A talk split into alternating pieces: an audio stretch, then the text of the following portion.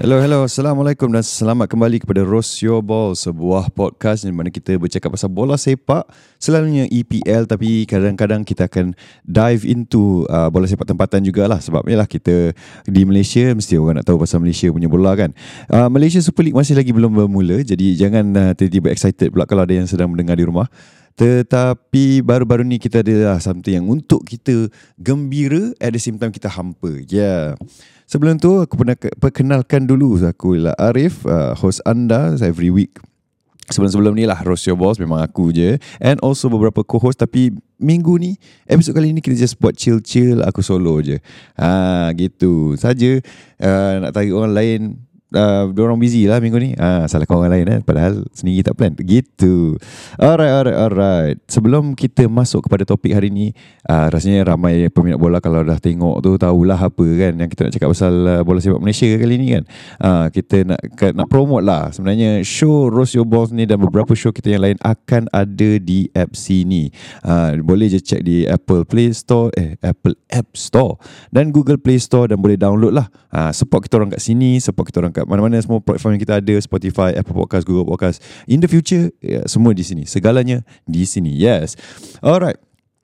Semalam, well, pagi tadi lah ha, kita, Aku check lah phone Aku bangun tidur uh, Solat subuh dulu Solat subuh dulu uh, Kena ingat solat subuh uh, Check balik phone Aku tahu ada game malam semalam pagi tadi uh, Dan aku tengok result kan Aku Bukan nak kata kecewa Aku bukan nak kata terkejut It's like in the in the middle lah Uh, itu bagi yang tak tahu Malaysia berdepan dengan Jordan uh, di AFC uh, Asian Cup uh, di mana kita berjaya memasuki AFC kali pertama sejak 2007. Ah uh, tu pun 2007 tu pun sebenarnya Malaysia merupakan salah satu daripada empat host uh, untuk AFC itulah.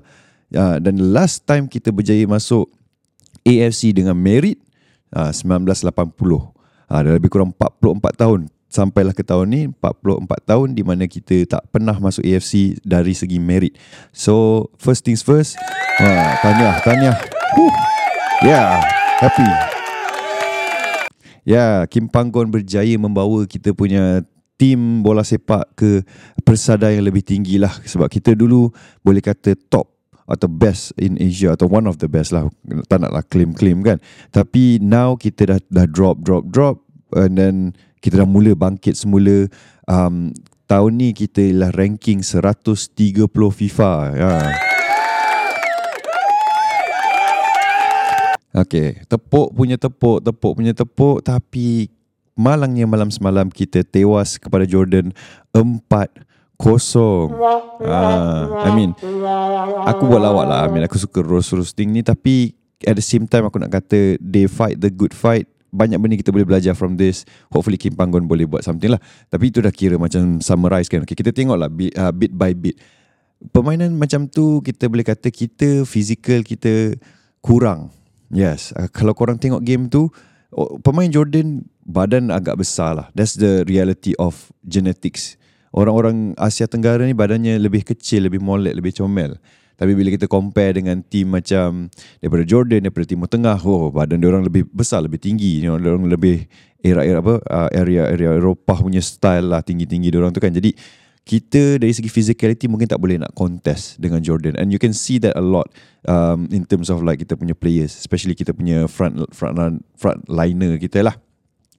Awal-awal kita hampir bolos Kim Panggon for this game dia main tiga di belakang. Salah apa belah kanan uh, ialah apa nama dia tu Matthew Davis, belah kiri uh, tak silap aku Corbin Ong. Uh, aku boleh check lah kejap. Tapi bila kita main tiga di belakang, maksudnya kita nak control kat tengah. Tak for some reason um, kita at the same time main high line atau high press. Uh, bila bila kau orang tengok lah game tu, berapa kali kita orang bolos ataupun dibolosi ya kat belakang tu kan.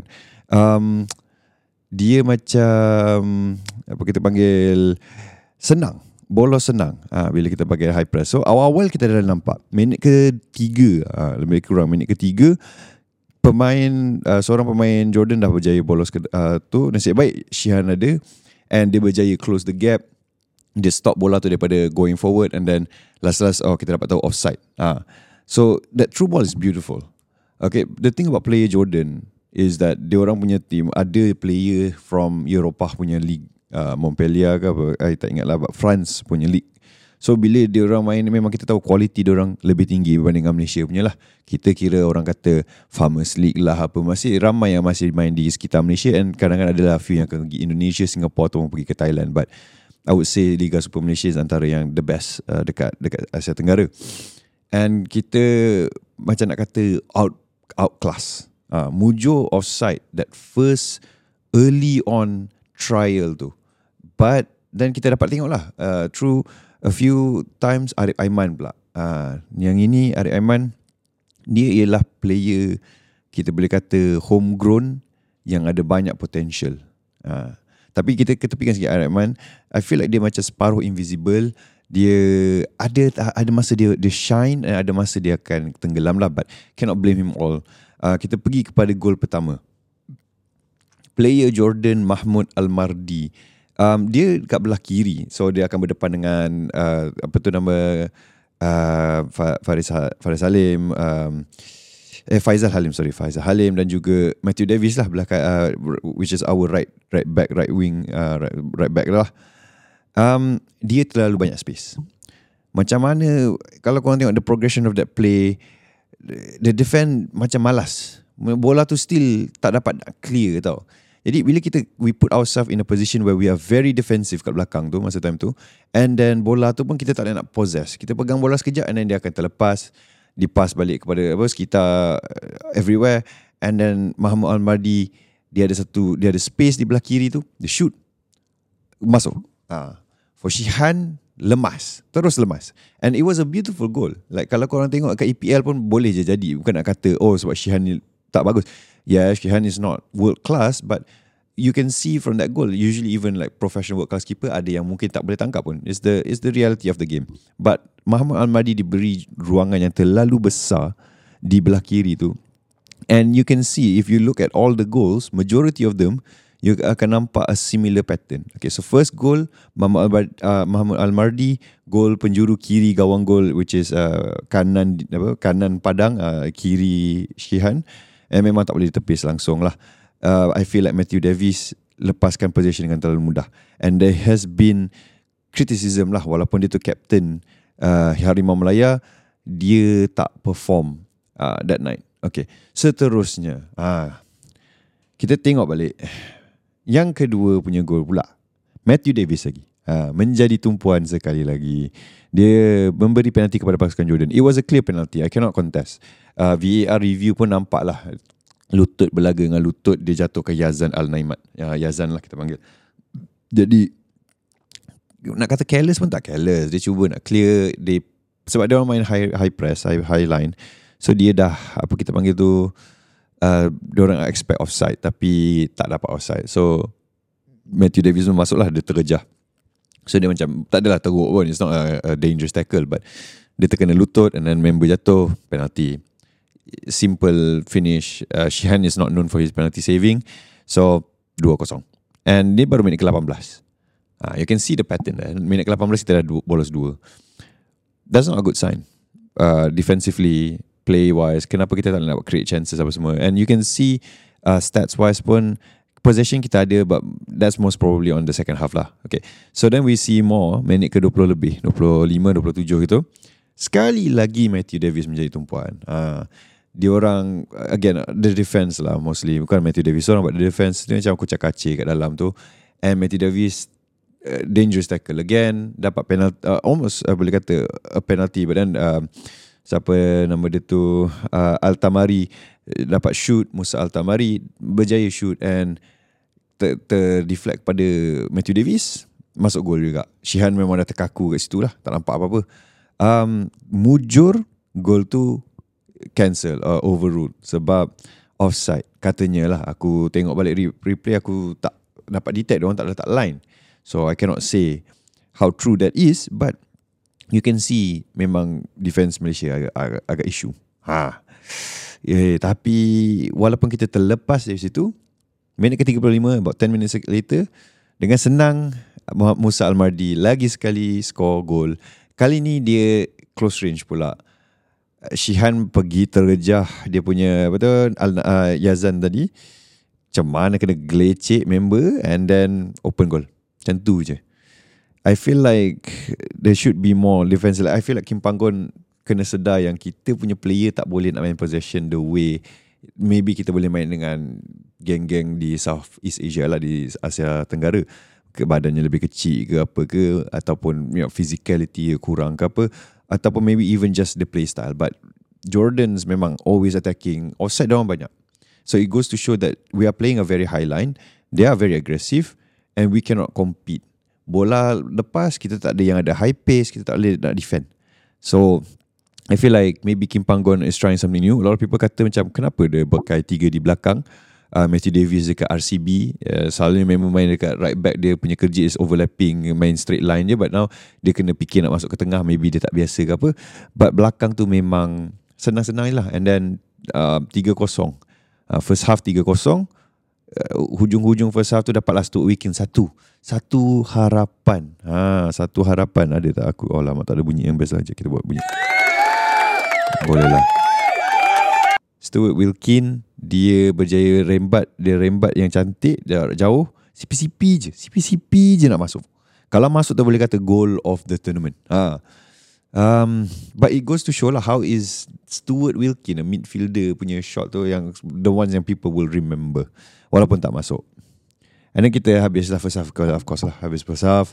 I think uh, A lot of people like, Macam aku Aku memang tak ada harapan tinggi pun Untuk, untuk Malaysia pergi jauh. Bukan sebab aku tak nak sokong bola sepak tanah air tapi sebab it's just we're not at that level yet.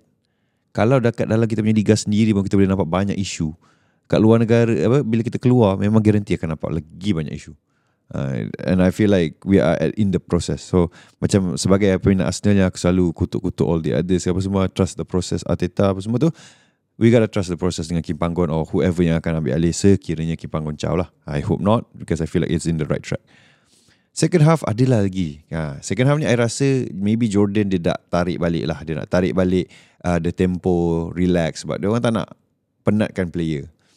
Dia punya striker tu apa tu, Almardi tadi pun dah, dah injured, dah kena replace first half dulu. So macam, maybe dia orang macam, okay lah, let's, let's take a, like a chill ke apa kan. And then kita boleh nampak sikit. Arif Aiman in a short corner dapat masuk. Um, cuma finishing ada memang macam biasalah hit and miss kadang-kadang cantik gila kadang-kadang gol kat depan mata pun tak, tak, tak masuk kan so ada memang biasa lah and then Paulo Josue not long after that pun ada ada plan apa ada chance. I feel like dia macam yang Paulo Josue tu dia boleh boleh lah ambil ambil one more touch. Kenapa dia tak ambil that touch? Maybe dia rasa pressure sebab ada dua player Jordan dekat dengan dia. Uh, kenapa dia tak pass kat uh, Akia Rashid pun maybe the same thing lah. Um, keeper Jordan awal-awal I, I can tell first half barely did anything. Second half uh, okay lah dia terpaksa menepis but it was an easy shot juga lah so nothing too crazy uh, on that sense. Dan Sapawi uh, Pawi lama tak nampak Sapawi. Uh, selepas dia punya loan dekat Thailand tu pun tak adalah successful sangat sadly. Kembali ke Malaysia. Now dia main and then um, dia menunjukkan yang dia still ada quality. I feel like it's not fair lah nak kata dia tu dah has been. Dia muda jugalah bawah 30. And uh, only di replace dekat JDT dulu because uh, munculnya Arif Aiman Hanapi. Um, dia shoot dia jarak jauh juga kencang uh, but it's just directly at the keeper. No challenge. Um, Abu Laila again dia just tepis ke tepi and you know no goal. Biasalah. Uh, second half memang nampak kita boleh jaringkan gol um, maybe maybe again lah tempo pun dah berubah but I feel like we should have taken that chance. And we didn't. Uh, and then kita ingatkan kita boleh score you know first goal of the second half maybe you know even 3-1 3-2 pun would be great. Uh, 3 sama maybe and then you know put our names kan. But sadly second half sama issue dengan first half. High line high press true ball lagi sekali and Jordan score lagi. And this was uh, bukan embarrassing. It's just expected. Kita boleh nampak apa tu player tu dengan senang je lepas one on one dengan Shihan and then they just you know just bagi chip and Shihan of course kita dah nampak first half dia memang lemas second half pun sama jugalah. Ada juga satu lemas and habis. So 4-0. There's a few more things happening here and there. There was one chance at the end of the game they shoot and 1v1 dengan uh, betul Shihan Shihan Jaya save and last dapat offside walaupun replay kata tak offside. Um, but at the end of the day first match AFC 2020 I think this counts as 2023 kot but I could be wrong. Uh, AFC Cup ni kita kalah 4-0 kita still ada lagi dua game yang agak susah lah kita akan jumpa dengan Korea Selatan. Um, and also kita group apa group E tak silap aku. Siapa kita punya group E? AFC AFC group E ni siapa? AFC group ha, ni kena kena fact check ni. AFC group E kita ada hmm, Bahrain. Musuh lama bah kita Bahrain ha, di mana kita pernah kalah 3-2 walaupun kita dah leading 2-0 for most of the game. Bolos 3 dalam masa 10 minit. Aku ingat lagi sampai sekarang trauma. Uh, so kita dah kalah 4-0 overall overall aku bangga bukan nak kata apa. Uh, aku tak naklah always negative kan. Aku pun aku memang sentiasa nak roasting orang. And this show is literally called roast your balls but bangga dengan Harimau Melaya kembali di pentas terbesar ke Asia ni. I feel like it's a step forward yang kita dah lama tunggu-tunggulah since kita pun dulu. Setiap kali kita tengok national punya by 2011 dulu kita dah rasa bosan gila. Masuk-masuk ada potential and then kalah teruk ataupun tak pergi jauh. So the fact that we dah masuk and this time is not because kita co-host ke apa ke, kita masuk dengan merit kita. Ah, so maksudnya bola sepak negara dah meningkat. This year macam aku cakap awal-awal 1930s. Eh sorry 1930 uh, nombor 130. 130 which is one of the highest in so long. Kita before this 150 something apa semua dah, dah hujung-hujung lah again dekat, dekat dunia ada 190 lebih negara gitu kita dalam dah hujung-hujung tu. Now kita dah 130 kita dah mara ke tengah-tengah slowly. And hopefully one day kita boleh turunkan lagi sampailah kita nombor bawah 100 and who knows we can even be a Asian powerhouse lawan dengan the likes of Japan or South Korea. And then maybe player kita pun boleh pergi ke EPL And kita punya liga pun boleh naik Of course aku nak tengok that That's a dream As a football fan. And looking at Malaysia punya National football team Since 2010 Korang boleh kata lah Memang bosan Ataupun tak ada Tak ada flair Tak ada apa. Now We have something. Thanks to KPG Thanks to uh, FAM Hopefully Benda ni tak Hilang lah That support That momentum. Ah kita kena pergi ke percayaan kita kena kita kena sokong sehabis baik. Even if it's memalukan. I mean 4-0 come on lah siapa tak malu? Aku pun malu. But against jordan and in the biggest stage kan macam kita nak kata kalau kau boleh qualify world cup kau kalah pun kau at least paling-paling for the most part kau bangga. I, I, okay lah kita boleh kata negara besar macam Argentina Brazil apa semua tu to them nak menang. But for the smaller ones that's something. And from there kita boleh naik lagi kita boleh naik lagi. It's progress. So one day kita boleh jadi powerhouse kat ASEAN and slowly dekat Asia. Ha, yang itu aku memang nak lah. So minggu ni tak ada Chelsea sebab kita kita kita boleh lah recap sikit lah. Aku rasa macam kesian pula kan. Hmm. Kita recap sikit, uh, not much. Uh, Chelsea menang 1-0 dengan Fulham. Tahniah Chelsea, tak dapat aku nak roast korang minggu ni. Uh, tu pun penalty daripada Cole Palmer so I, I don't know lah dia tak adalah terlalu besar ke apa kan and possession wise okay lah Chelsea pegang maybe they dominated the game could not finish tapi dapat penalty Burnley dan Luton seri. Uh, so sekarang ni di bawah uh, mungkin dia macam dah kompetitif sikit kita tengok jap. Hmm. Luton dan Burnley oh, dua-dua kat dalam relegation zone. Whoops baru nak sokong. Sekarang ni all three yang baru masuk semua kat bawah. Yikes. Okay seterusnya um, Everton Aston Villa seri 0-0 uh, Aston Villa menunjukkan lagi di luar Villa Park dia orang tidak seberapa bagus. A bit worried about that. Uh, but then again you know aku tak nak dia menang but I like seeing a little bit of the underdog lah even though Aston Villa is a top um, top of apa top half of the table selalunya this is a great um, you, you you can tell they're not there yet Everton good for you kena tolak point still mara but ada macam ura-ura dia dengan Nottingham Forest uh, langgar uh, FFP or something. So we'll see kalau ada lagi point deducted ataupun terus kena depromoted ke apa kita tak tahulah. And then Newcastle Man City. Hu. Hu. Eh salah. Ha, terpaksa. Aku terpaksa aku. Oh. Lebih-lebih pula Mesin ni pun nak tepuk lebih-lebih Kurang ajar betul So City lawan dengan Newcastle City score dulu And Newcastle Berjaya comeback uh, Bawa dua gol So dua satu First half So diorang macam Kira okay lah I, I would have liked it If diorang menang Tetapi Akan tetapi Kesedihan akan bermula lah Untuk kita orang semua. Kevin De Bruyne Telah kembali. Uh, Damn Damn that guy. Um, injured dah beberapa bulan dah dekat separuh tahun hilang. Masuk-masuk tup-tup terus perform. At the very least even if it's cameo cameo yang memang menggerakkan Man City and I feel like he is the linchpin. Dialah tonggak utama sebenarnya. Sebab tanpa dia banyak benda tak masuk. Dia ada je he will create chances he's just that talented. He's just that great. Not just talented but like skilled and you know dedicated. So damn you Kevin. Lama sikit lah. Satu season hilang ke apa ke Just just give us a chance man. But you know Whatever lah. Good luck. And then Tottenham uh, Tottenham lawan dengan Man U. Ah, Yang ini. Aku nampak Aku tengok. And That one chance That one penalty shout. Aku rasa macam like What the F You know? What What the Ha Macam-macam Macam mana boleh tak penalty tu Come on lah VAR We, We've talked Kita ada beberapa episod Fokus kat VAR Kita ada yang first First episode kita kutuk pasal VAR and what not. And then kita ada that Kovacic punya few months back. Still VAR. You are still crazy. Macam mana boleh tak ada penalti? Aku pun tak faham lah. Pelik. Tapi begitulah. Eh, sekarang kita boleh tengok table siapa di atas. Uh, nombor satu sekarang ni masih lagi Liverpool dengan 45 mata. But City uh, 43 mata selepas kemenangan dia orang. Terus naik nombor dua. Aston Villa uh, 43 juga so seri and Arsenal sekarang dekat nombor 4 dengan 40 point tapi Tottenham pun dah dah dah catch up lah so we have to do better if we want to even stay in the UCL so we'll see how that happens or not and seterusnya untuk Arsenal is this Saturday kita ada Arsenal lawan Crystal Palace pukul 8.30 yang ini aku tak boleh miss dah lama tak tengok rasa bosan pula tiba-tiba weekends kan Yalah nak lepak Lepak dengan wife um, Fun Tapi nak tengok bola juga kan yang di rumah sana janganlah tiba-tiba kena marah dengan dengan dengan wife. Yeah.